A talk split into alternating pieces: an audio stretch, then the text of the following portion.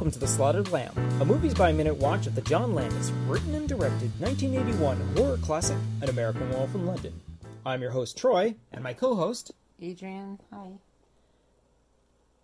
and we want to thank you for joining us here for this minute. So, before we get into this current minute, I have a little bit of housekeeping to do. From the previous minute, there was a bit of information that I forgot to relay. Uh, when we were introduced to Dr. Hirsch, he is wearing a sweater vest with a light blue shirt and a dark blue tie. When David is awoken from his dream, Dr. Hirsch is now wearing a green shirt with a striped tie. So, at the very least, we can expect that David is awoken the next day, as per Adrian's question of how much time has elapsed during the scene of David's dream. So, now let's get into this minute, which is 21. 21 of an American War in London. So, this minute starts off with "Ow shit," and ends with "Everything will be fine once he's adjusted." David is obviously distraught over having this bombshell just dropped on him that uh, his buddy Jack is dead. Yes, exactly. And now he's confronted with all these strangers around him that he is. This is the first time he's actually come to since he's been basically passed out some time ago on the moors after being attacked by an animal of some sort, right? So he's still very, uh, very much distraught. And then uh, Mr. Collins, Mr. Collins of the American Embassy here in Grosvenor Square. played by Mr. Frank Oz, tries to assure him that everything is okay, that uh, everything will be fine. He introduces himself as being from the embassy, and that uh,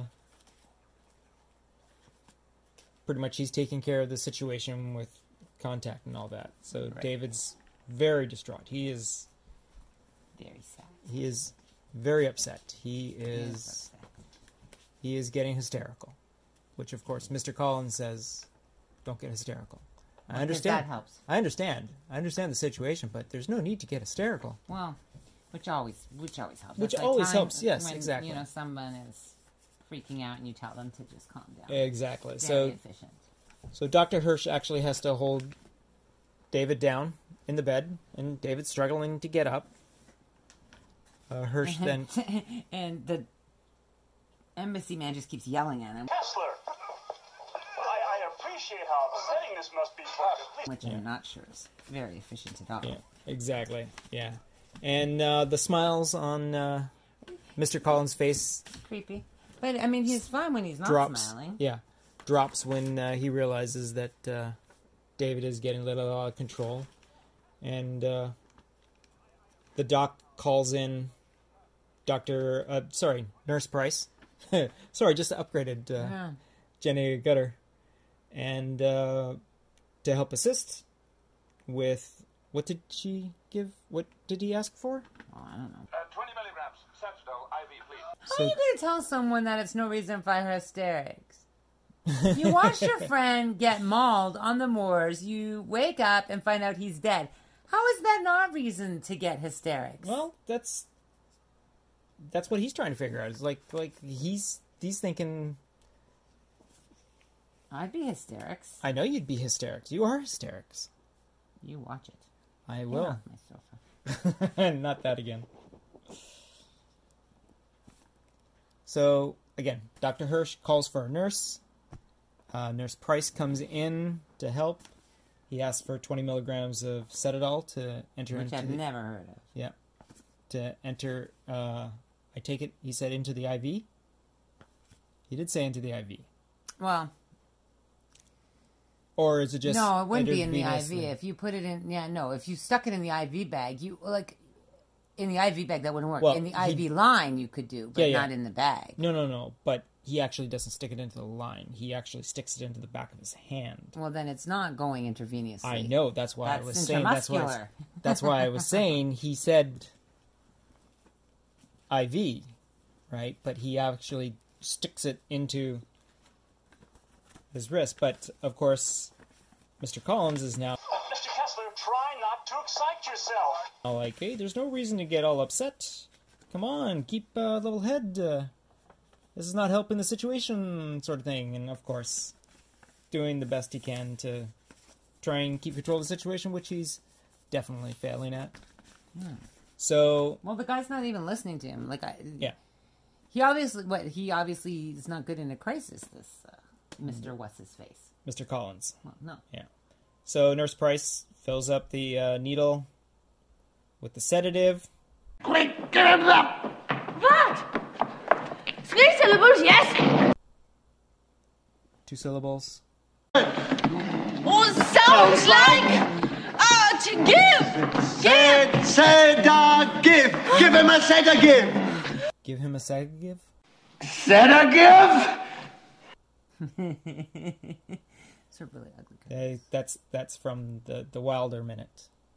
The guys doing the Gene Wilder movies one minute at a time. Oh, yeah. First one they did was Young Frankenstein. Mm-hmm. Really good. Second give. Haha, be someone. Abby someone. Abby someone. Abby who? Abby normal. Abby normal. Abby someone. Yeah, exactly. Abby, Abby someone. someone. Abby, normal. Yeah. So there's Price, Needle. Finally hands it over to Dr. Price as she holds him down. Now watch, and then there you go. That's it. It looks like he, just like mimics putting it into Yeah, his hand in and doesn't even like do IV at no because it would be over on the like near the head. He stuck it into the back of his hand, so that Huh. was Oh, okay, okay. Actually, it could conceivably be there because I, I know. had- I understand. Yes, I, I- as you as I saw you play with your hand there. Yes, he could have the IV going into the back of his hand. Yeah, you can. You they put it in here, so it's actually not going into your hand, right? It's going into here. Yeah, right? yeah, yeah, Intravenous. exactly, yeah, yeah, So it's going into here. Yeah, yeah. and um, So okay, so what we can see here, if we so just back it up, push it into this. yeah, if we just cord. back it up a little bit, I don't actually here, see where it's right going into there- him at all. We can see that it's on the bed, going towards him in that one shot. Yeah, but see, Yeah. it's right there. So it is. yeah, it's coming down, his here. arm. Yeah, So it probably is going to the back Yeah, of his so- hand. We actually just don't Yeah, see it so- at all because we can't Yeah, see no. the back of his hand in that No. shot. no. Look at the size of the lapels on this coat. That is a big, yeah, it's a big lapel coat. Yes. Yeah, I guess we can't actually see the actual No, so back of it's that one hand. Like It's there was his fingers, but that wasn't yeah, the back of his no, hand. No, because it's possible because it goes in. It goes into here. So yeah, so he, if we look here, he, no, he, he uses the uh, he uses a uh, um, alcohol swab. He does a little wipe, So then he did put it into a so he actually put it into his vein. yeah.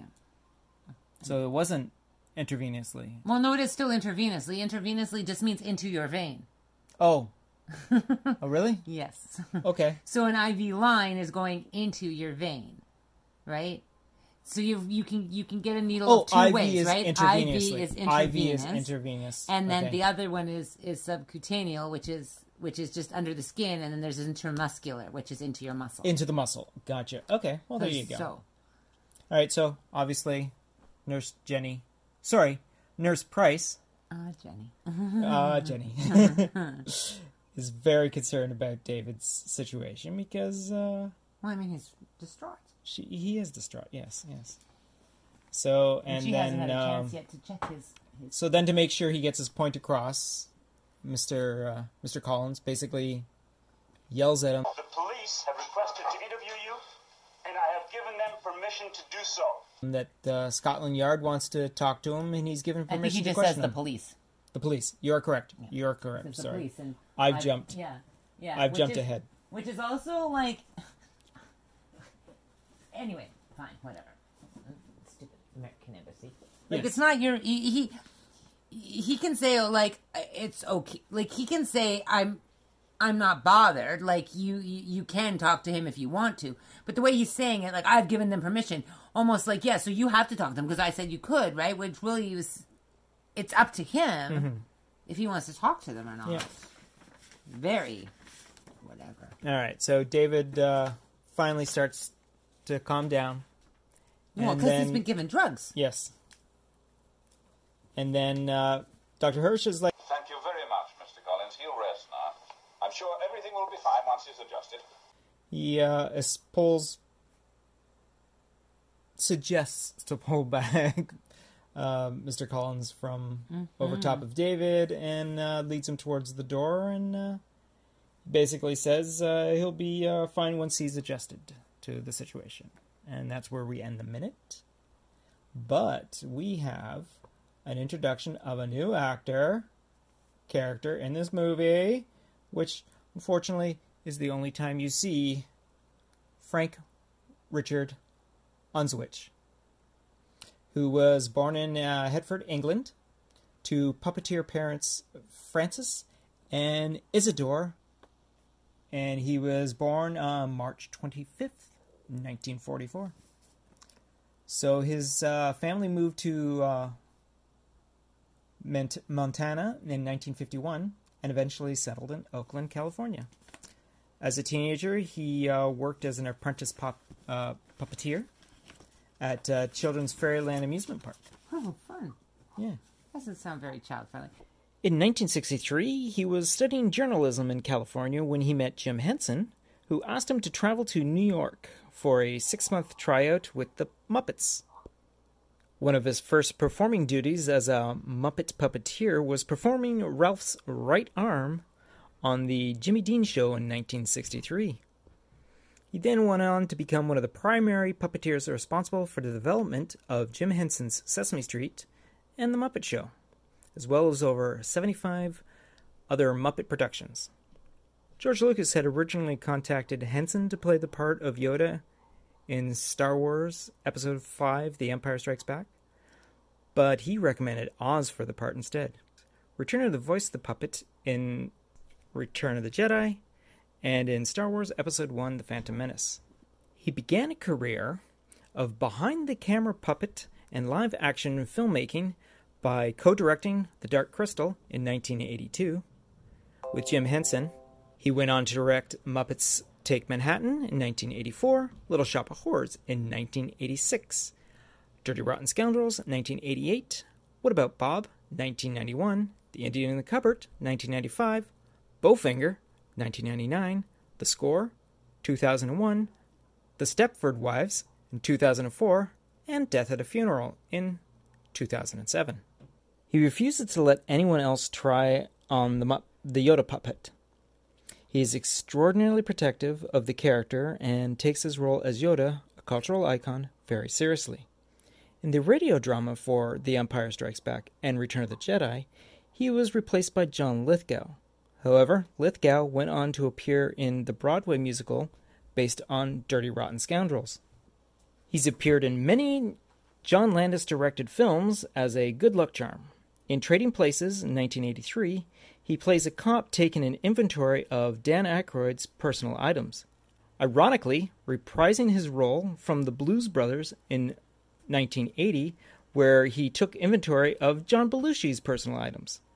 Later, he played the warden in Blues Brothers 2000. He's also known to often work with Steve Martin in such movies as The Muppet Movie, Little Shop of Horrors, Dirty Rotten Scoundrels, House Sitter, and Bowfinger. And according to IMDb, he has 114 actor credits, which include voice acting and puppeteering, 18 directing credits, and 5 producer credits. Over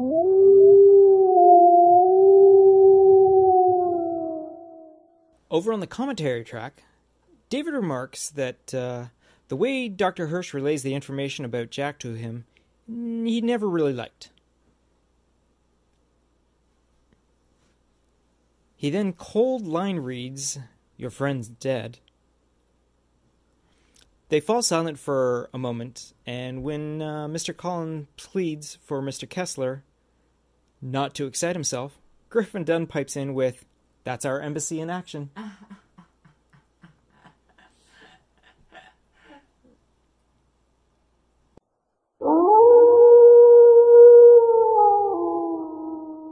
According to the script, after Mr. Collins introduces himself, there's an extra bit of dialogue between him and David before David gets overly upset and has to be sedated. So after Mr. Collins mentions everything is going to be in order, David says, Everything in order? What are you talking about, Mr. Collins? Mr. Goodman's body has been air freighted back to New York for burial, and your parents have wired funds for you to stay in the hospital until you are well enough to fly home. David, controlling tears, You don't crate and ship Jack like he's some side of beef? Approaching hysteria. Who the hell are you people? What's going on here? Where's Jack? I demand to see him. And from that point on, it carries on to be exactly what we saw in the final movie.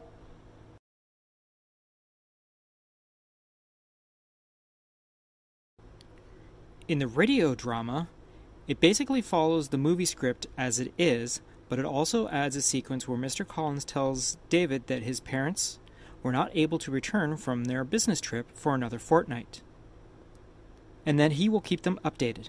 The radio version of Mr. Collins seems to sound a little more off put by Dave's behavior as he starts to lose it. The rest of it plays out just like the final movie.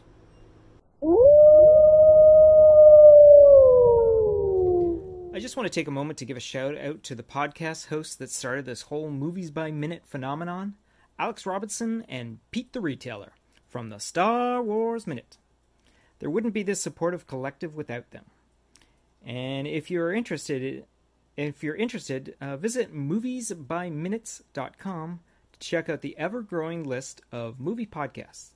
One of my favorites is The Wilder Ride, hosted by Alan Sanders and Walt Murray, whose first season covered the Gene Wilder Mel Brooks movie Young Frankenstein. As you can tell from this episode alone, it's a favorite around our household. These two hosts make for an entertaining and insightful look into the movies of Gene Wilder, a personal favorite actor of mine. Alan and Walt are part of the list of other podcasters that inspired me to join the Movies by Minute community. I'm sure you'll find your favorites, and if not, consider joining the Horde and make your own. That's why I'm doing this one. I don't know what Adrian's doing, but that's why I'm doing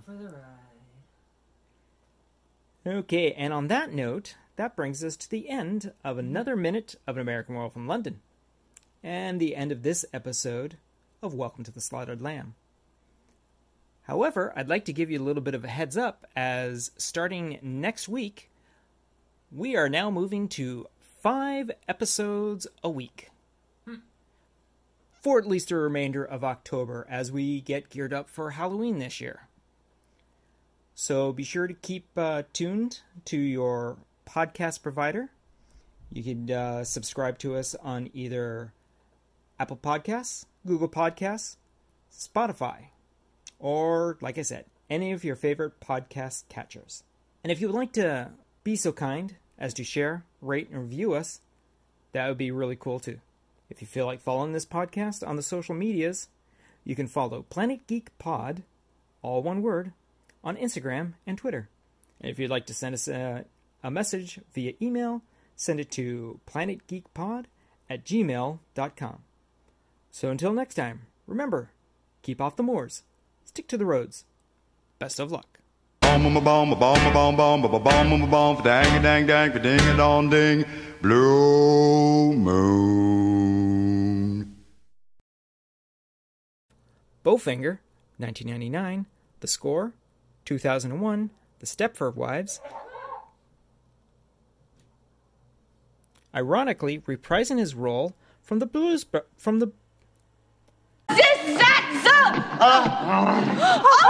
Said, uh. Said, uh. dirty word. He said a dirty word.